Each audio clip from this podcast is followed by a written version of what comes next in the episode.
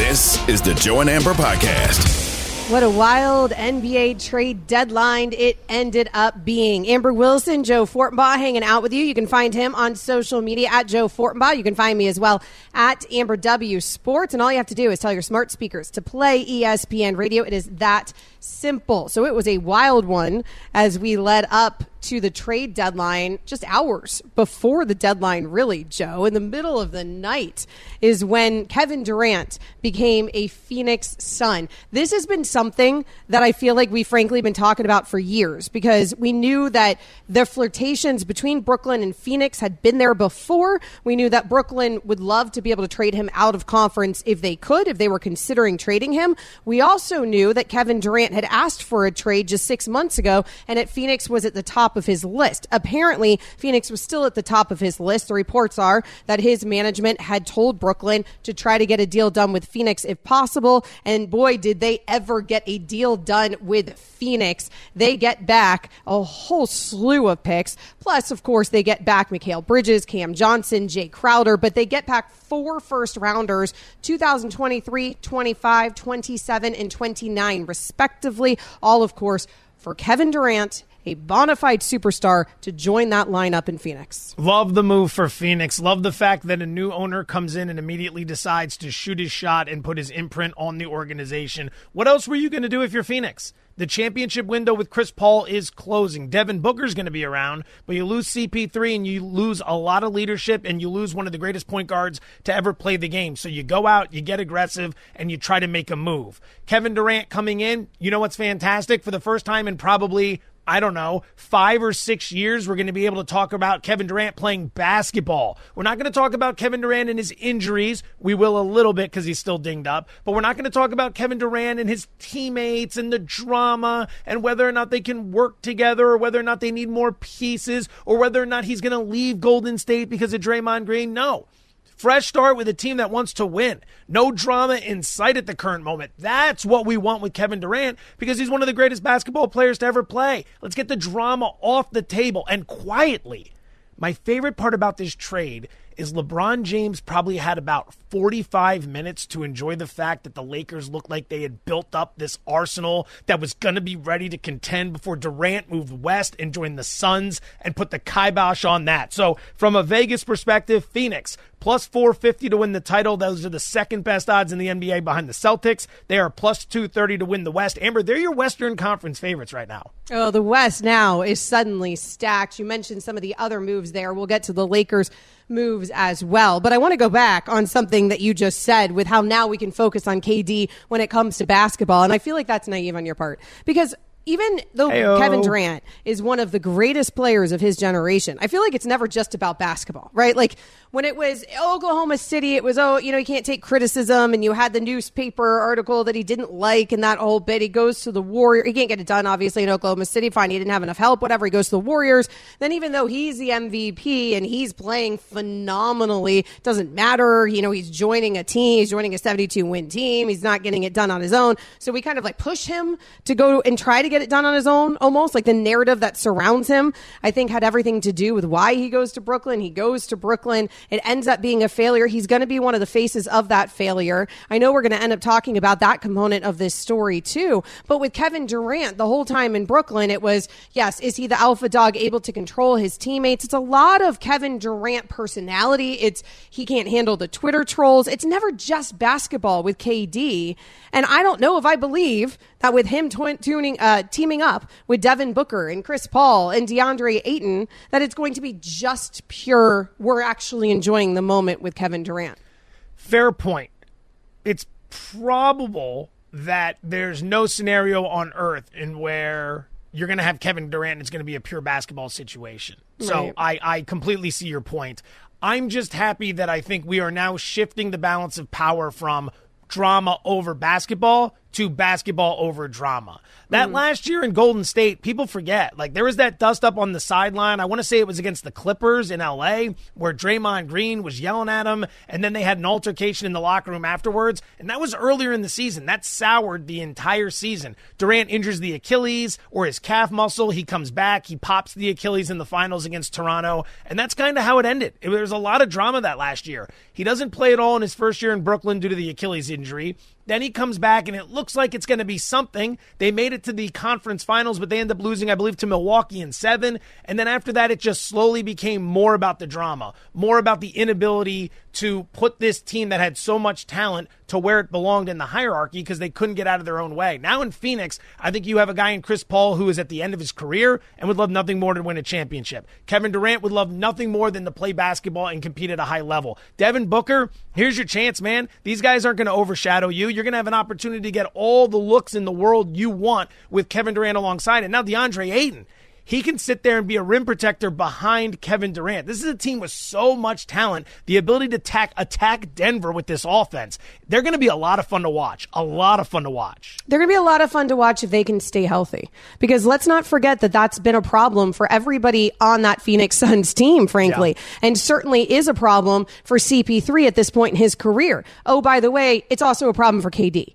at this point in his career. So I think that a lot of this is going to come down to the health. I think that's going to be a heck of a team to watch if in fact they can all stay healthy. But that's going to be a key component of this story. Joe and Amber's presented by Progressive Insurance. Drivers who switch and save with Progressive save nearly $700 on average. Call or click today and find out if they could save you hundreds on your car insurance. I think that we learned from this Brooklyn experience that you have to kind of wait and see no matter what names they're throwing at us on a roster, right, Joe? Yeah, it's going to be a while before we can figure out what they're going to do. They have so many wings right now. That's the thing. Like you figured before the trade deadline happened, some of the guys who just came in would probably be on the move because they have so many wings. But if you're the Nets right now, it I don't want to say total rebuild. You have a lot of young talent on that team, but then at the same time, all the draft picks you just brought in, Jae Crowder immediately moves over to Milwaukee, which I think was a great add for the Bucks. The Nets are intriguing because you can't just completely throw in the towel on them. There's enough talent there that they could be feisty come playoff time, but ultimately, I don't think they're going to have enough to stack up against a Philadelphia, a Milwaukee, or obviously the favorite in the conference, which is the Boston Celtics. They're also sitting 10 games over 500 and sitting at fifth in yeah. the Eastern Conference, but we'll see what that team looks like without Kyrie Irving and without Kevin Durant. It has certainly been a very busy trade deadline for the Brooklyn Nets. Coming up next, the big three was a big disaster for that Brooklyn team. So let's get into it. Joe and Amber's on ESPN Radio. Also, you can check us out on the ESPN app. Joe and Amber, the podcast. Hi, it's Mike Greenberg letting you know ESPN Bet is ready to take you through all the biggest sports moments this spring. The official sportsbook of ESPN has exclusive offers and markets from Scott Van Pelt, Stephen A. Smith, and me, plus many more. From the playoff intensity to finally getting out to the ballpark, there's no better time for sports fans. Sign up today. New users get a bet reset up to $1,000 in bonus bets if your first bet doesn't win. Download ESPN Bet today. What a play! Must be 21 plus and present in select states. Gambling problem? Call 1 800 GAMBLER. Terms and conditions apply. See app for details. Robert Half research indicates 9 out of 10 hiring managers are having difficulty hiring. If you have open roles, chances are you're feeling this too. That's why you need Robert Half. Our specialized recruiting professionals engage with our proprietary AI to connect businesses of all sizes with highly skilled talent in finance and accounting, technology, marketing and creative legal, and administrative and customer support. At Robert Half, we know talent. Visit RobertHalf.com today. This podcast is proud to be supported by Jets Pizza, the number one pick in Detroit style pizza. Why? It's simple. Jets is better. With the thickest, crispiest, cheesiest Detroit style pizza in the country, there's no competition. Right now, get $5 off any eight corner pizza with code 8SAVE. That's the number eight, S A V E. Go to jetspizza.com to learn more and find a location near you. Again, try Jet's signature eight corner pizza and get $5 off with code 8SAVE. That's the number eight, S A V E. Jet's Pizza. Better because it has to be. There's going to be some new players playing basketball in the West. That is for sure a wild NBA trade deadline. We're going to get to the failure that was the Brooklyn Nets Kevin Durant era. But first, let's try to earn you a little money. You know how we do on this show. Joe brings the advice, a little wager. You're not betting the house, but maybe you'll bet a little pizza money. Pizza money alert. Pizza, pizza. One and two last night, not our best showing, but the winner was plus 135, so that takes a little sting off the loser. I'll have the updated running total for you in just a bit, but this one starts in about 15 minutes. We're going to the ice. It's the New York Islanders on the puck line, which means we need to win, have them win by two or more goals. Islanders minus one and a half over the Canucks. It's plus 115, so we're going to lay one unit here. Vancouver has been awful defensively all season long. They're allowing 3.94 goals per game this season, which ranks second last in the NHL. It's also a terrible spot for the Canucks. Third game in four nights and the second half of a back to back, so expect a case of the dead legs late in this one. As for the Islanders, top five in terms of goals against defensively. They have been one of the best in the business all season long, and they came out of the All Star break firing 2 0, outscoring the opposition 6 to 1. Pizza money number one the Islanders on the puck line over the Canucks. The divorce papers have been filed. Woj reporting the Brooklyn Nets are trading Kyrie Irving to the Dallas Mavericks. They still hope they can win, but the reality is you can't replace Kyrie Irving. For all the drama he causes, he is an incredible player. I think that the Mavs have put themselves in a position to be potentially the front runner in the Western Conference. When you get into business with Kyrie, you also have to accept that at some point things are going to break down. And things have certainly broken down, that's for sure. Kevin Durant, he is now a Phoenix Sun. Kyrie Irving, he is now a Dallas Maverick. James Harden, he's now a Philadelphia 76er. And frankly, it is remarkable to think that those three guys were once on the same roster. We got 16 games out of those guys, 16 together. 16? And it didn't work. 16. No. 16. And what's amazing is, of course, it didn't work. We saw it 16 times. I mean, you and I talked about it when we talked about how's Kyrie going to look with Luka and can we expect so much? Now they got the win, but last night, but can we expect so much fresh out of the gate. And in that conversation, we had mentioned how with the big three in Miami, when LeBron and Chris Bosh and Dwyane Wade came together, it took them some time. There was a lot of losing there in those first 15 games that those guys played together. If you only give yourself 16 chances, chances are it ain't going to be pretty. How awesome would it be to see Phoenix and Dallas stroll each other in the opening round of the Western Conference playoffs? Oh, it'd be so fun. That would be fantastic. And again, for Kyrie Irving, that trade looked awesome. Hey, how good is Dallas going to be? You couldn't even finish the sentence before the Lakers loaded up. By the way, they're now 35 to 1 to win the title, 20 to 1 to win the West, and that roster looks a heck of a lot better. And then all of a sudden the Nets came swinging from the fences with the uh, acquisition of Kevin Durant. So, yeah, it was a complete meltdown and disaster. I can understand why the guys took their shot. Durant was clearly looking for something different when he left the Bay Area.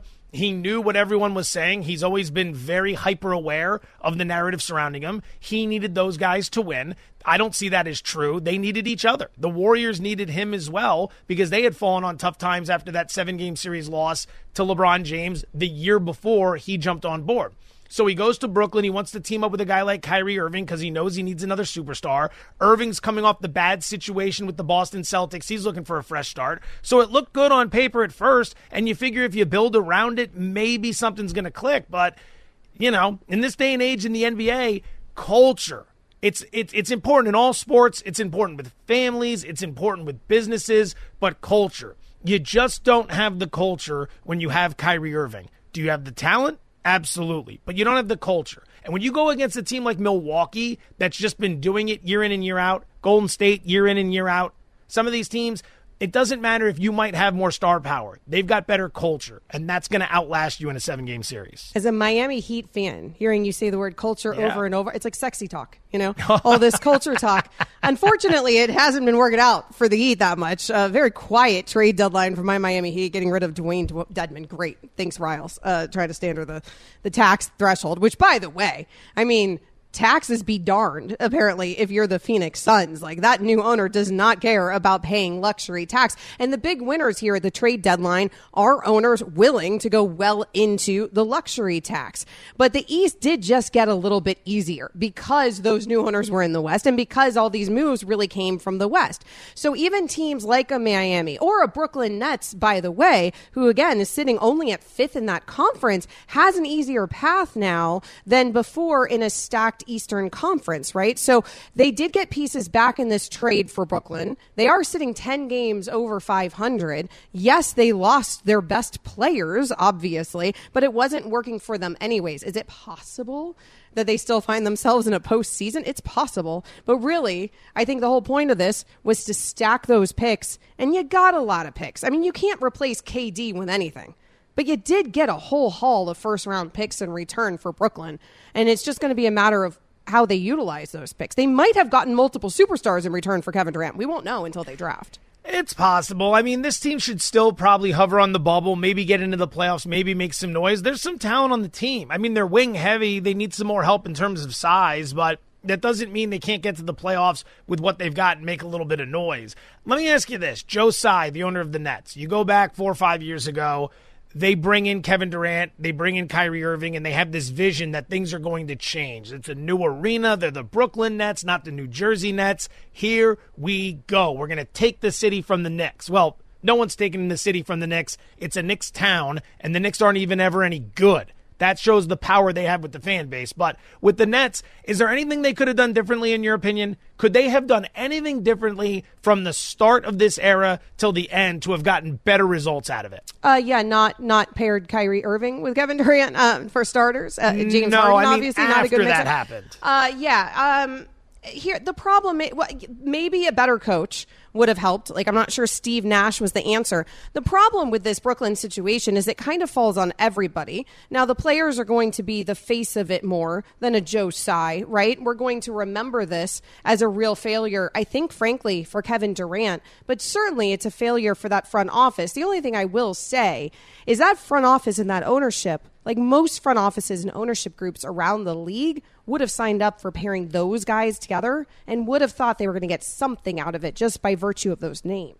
No doubt. I mean, you come out and you bring those two in, and you have to remember where the Nets were before this. Just irrelevant. They've been largely irrelevant throughout the majority of their existence. When they were in New Jersey, they had that little run with Jason Kidd at one point, and they've they've they've flirted. You know, they've flirted, but they've never really been all that impressive. They play little brother to the Knicks in their own region. The Sixers aren't that far off from where they're located as well, and they've been a better franchise over the last two decades. So when you have an opportunity that presents itself on your doorstep where two of the best five, ten players in the NBA are going to show up and they're willing to play together, you take it. You don't Right. even think twice about it. Yeah, I think the coaching was probably mistake number one, bringing in an unproven coach, someone who had never been a head coach before in Steve Nash. That's probably the direction you would have looked elsewhere, bringing in a, an established veteran who knows how to handle big personalities. That would have probably been number one because if you could have gotten those two guys to buy into some coach's plan, you probably hit the ground running and it's a lot smoother than it was with Nash. I think it's a lot harder to coach these mega mega stars than people realize. And it takes Oh, yeah. special coaches to be able to do that and to be able to get the most out of them. It's certainly not an automatic thing. And because of that, bringing in the guy with no experience doing it ever, uh, and I never, never, nevertheless, megastars with anybody, uh, that seems problematic because you need a certain type of coach to be able to get them. And, and you could argue that it's harder to coach those guys that need less coaching, or you would think need less coaching from a basketball perspective, but that it's harder maybe to coach those guys because you are coaching personality. Steve Nash was not the guy for the job. So that was it was a swing and a miss that any front office would have taken in the NBA in terms of the names, but the coaching I do think maybe would have been a big difference. Also, by the way, maybe don't hand the king the keys to the kingdom over to a Kyrie Irving or a Kevin Durant. And it's been frustrating these last few days, these last couple days here, watching Kyrie just go out and blast the Brooklyn Nets over and over again, when that Brooklyn Nets franchise succumbed to his every wish and bent over backwards to do everything that Kyrie Irving wanted during his time and defended him at every single turn, it felt like. And yet he's just been taking a flamethrower to that franchise in the media over the last 48 hours that he's been a Dallas Maverick. I don't know what the point of that is. Seems petty on the point of Kyrie Irving. Joe and Amber, the podcast.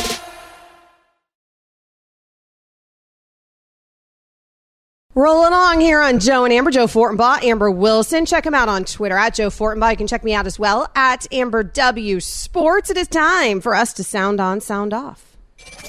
They said it, but what did they really mean? What are you trying to say to us? Sound on, sound off with Joe and Amber. The Lakers retooled their roster at the deadline to try to get LeBron some help, sending out Russell Westbrook and Patrick Beverley, most notably, and getting D'Angelo Russell, Malik Beasley, and Mo Bamba. So, how does this roster shakeup change the expectations for Los Angeles? Here's our very own Kendrick Perkins. They have to win a championship this year. Right. Chris Paul is not getting young. He's the same age as me. What's my cam? He's 38. They made a move. They they gave up Mikal Bridges. They gave up Cam Johnson, four first round picks to win a championship this year. Not next year, not the year after next. This year's championship of bust.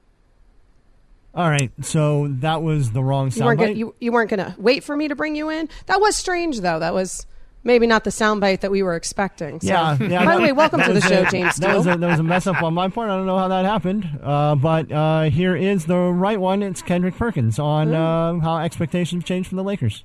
It has, because I had them as a first round exit, but they actually could make it to the conference finals uh, with this roster. I think a healthy AD along with LeBron James, I, I think they could make a push.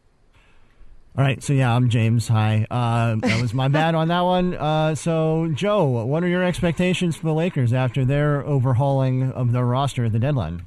I have expectations, which is more than I can say I had at the beginning of this year or a couple weeks ago or even last season. I've got expectations for them. I think this is fantastic. Look, the NBA, whether you like him or not, is better when LeBron James is in the playoffs and making a run. Same thing can be said for Kevin Durant, Steph Curry, Giannis Antetokounmpo. It's a league of stars. You want to have LeBron there because either you hate him and you want to see him get beat, or you love him and you want to see him win. And now this team all of a sudden has got some swag to it. Mo Bamba coming in to help with the defense. Vanderbilt coming in. Great passer. Also, a defensive presence. You got Mike Malik Beasley, who's a fantastic three point shooter. D'Angelo Russell, who can knock down some shots. If Anthony Davis is all the way bought in and these guys stay healthy, I see them winning at least one playoff series, and then it gets really interesting based on who they would have in the second round.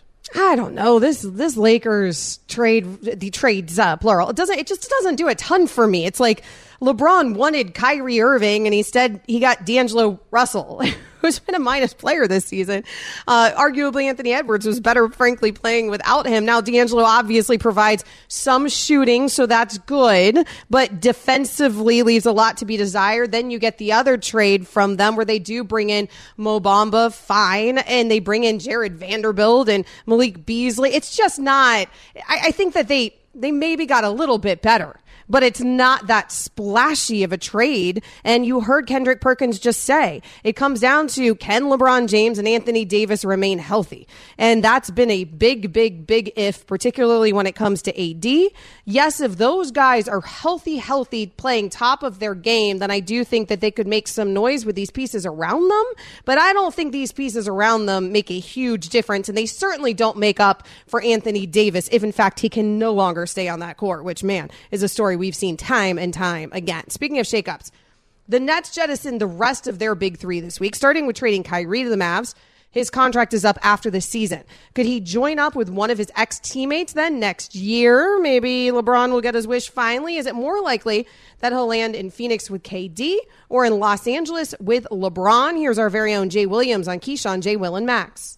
I hear what Wendy's saying, and it is a thought about Kyrie to Phoenix when it's all said and done. But I think there's a higher likely probability of Kyrie going to play with LeBron in LA more so than I see Kyrie teaming back up with KD. I think that leadership it's a different style that KD will have from CP3. We'll see if they bump heads, but inevitably, I like that core better personally for Kevin Durant than I do bringing Kyrie back with KD and Devin Book. LeBron and Kyrie are more compatible to me than I see Kyrie and KD.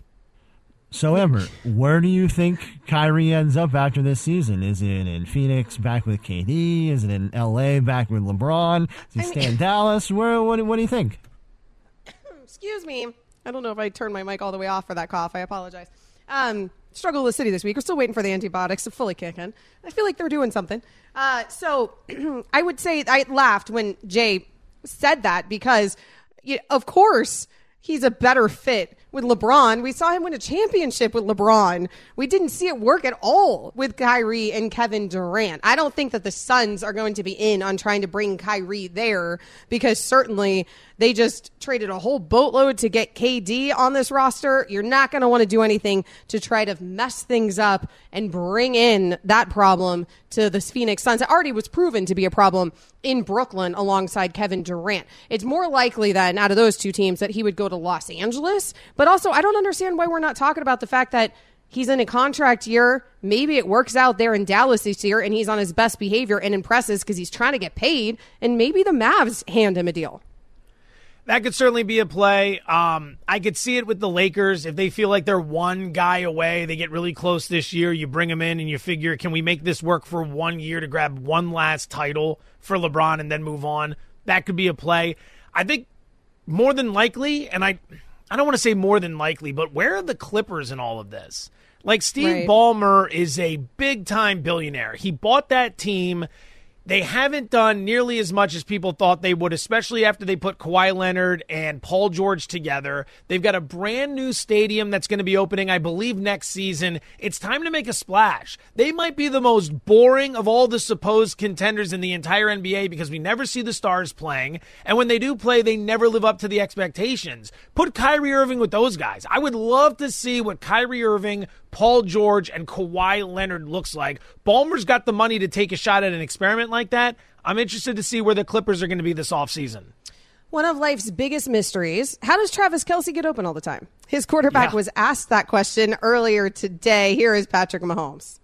I think at the end of the day, it's like he's like the sneakiest guy on the football field. It's I don't know how you can be 6'6", uh, 250 and be the sneakiest guy out there, but it seems like even when the play is not called for him, he ends up being wide open in the right spot at the right time. And so he has a great understanding for coverages. He has a great understanding of how to win versus man and zone. And then uh, he, he starts moving those shoulders and he gets real low, and all of a sudden he's wide open. So uh, it's a it's a blessing for me. So Joe, where does Travis Kelce rank all time among tight ends?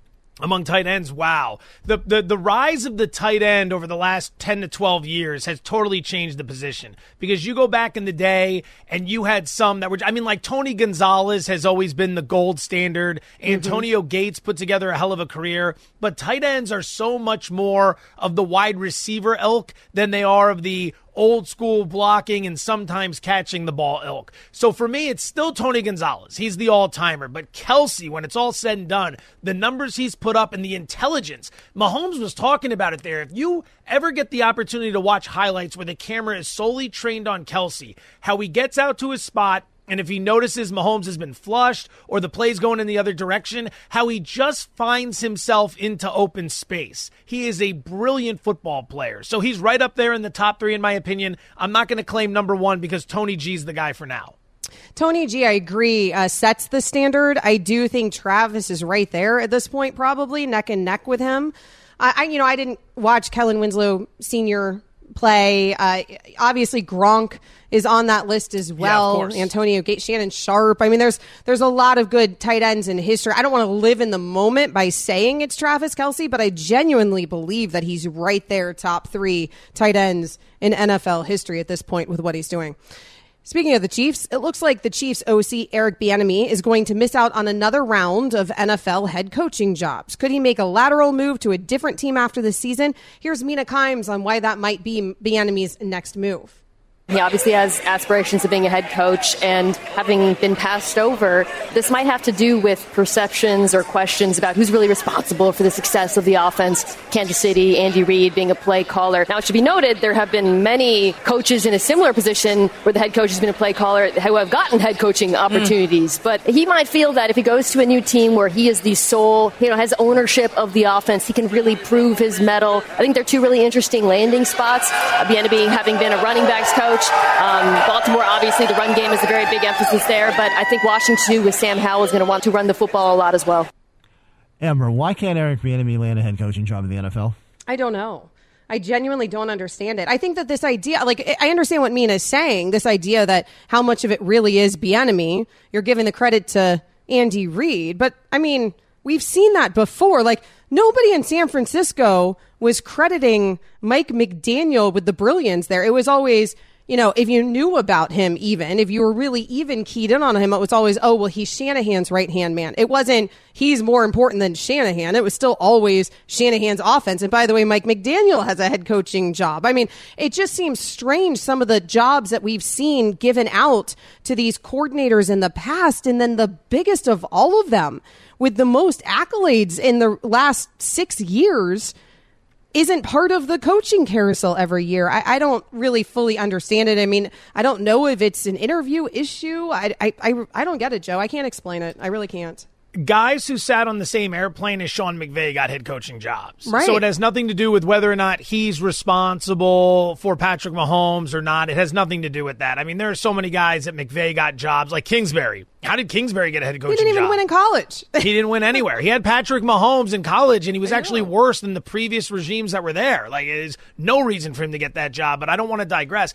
Whatever it is, it's something we don't know that hasn't been made public. There's clearly something with Eric Bieniemy as to why nobody wants to hire him. I don't want to take a shot at him because I don't know what it is, but this is just too obvious. You can't be the offensive coordinator of the best offense in football and three hiring cycles in a row go by, and not only do you not get a job, but did anyone even attempt to interview him for a head coaching job this year? Not this like year he, that I heard of. No. He went from lots of interviews but couldn't get it to some interviews and couldn't get it to basically no interviews. And now we're just talking about him going to another team to be an offensive coordinator. There is something there. Maybe he's just, and I'm speculating, maybe he's just not what they call a leader of men. Some of these guys are really good at scheming up X's and O's, but they just can't lead. I'm not saying that's not him, but there is obviously obviously a glaring flaw that the NFL knows about that we don't because this is the most bizarre situation for those of us on the outside looking in. I mean, we just saw a, a, guy coach the Denver Broncos who apparently had some leadership problems with that right. organization. I mean, we've seen so many coaches get opportunities. Obviously, there's a racial component to this conversation as well when we talk about coaching carousels and hiring practices in the NFL. But with Eric Bieniemy, it feels like there's got to be more than even any of us can guess. I, I, mean, I'm kind of with you because it's so odd, it's so strange, and I, I, just can't. I just can't explain it. I can't understand it. Joe and Amber is presented by Progressive Insurance, and we're sure. I mean, Mina said there he wants a head coaching job. Like we're all we're sure he does, right? Because I've always wondered that. Like, does he not really, he really, really want one? Could that be last year and two years ago? He definitely did the last two years. He hasn't said as much about it this year, but in previous years, he he was very clear that he wanted to be an NFL head coach. Yeah, oh, strange, strange strange situation. Coming up next, NFL honors are tonight. Will Patrick Mahomes win his second MVP, and what does that mean for his legacy? We'll get into it. This is Joe and Amber on ESPN Radio, and you can listen to us on the ESPN app. Joe and Amber, the podcast. The NFL honors are tonight. The awards ceremony starts at 9 p.m. tonight. And so we will be on air when this thing starts, Joe, because you get an extra 30 minutes tonight of Joe and Amber. We are taking you up until 9:30 tonight. Let's talk for a moment about these NFL awards. We're going to find out tonight who the MVP of the league is going to be. Is there any chance in your mind that it ain't Patrick Mahomes? Of course there's a chance because you can't trust the voters. And I mean that with I guess all due respect, but you never know what the motivation is for some of these guys. You never know if they're paying attention. For example, and I'm going to depart for just a little bit here comeback player of the year. Mm-hmm. What should that award be for? Because everyone's trying to tell me Geno Smith should be up for that award. What did he come back from? from He being come- bad is and he is up for that award. It's it's Geno Smith, Christian McCaffrey, and Saquon Barkley. And Geno Smith came back from being bad. Yeah, that's not that's not what that award's about. That award is about overcoming adversity. Nick Gates for the New York Giants, who looked like his career was going to be over. I think he had seven surgeries on his leg, battled all the way back to play.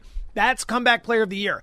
Alex Smith is comeback player of the year. Just because you were bad and then you had a good season doesn't mean you're comeback player of the year. Now that could be most improved player, but it's Also, not comeback player. Is he coming back from anything? Was Geno Smith ever good before Seattle? That's what I I'm mean, telling we watched you. him Like, for a there's no decade, and he wasn't that great.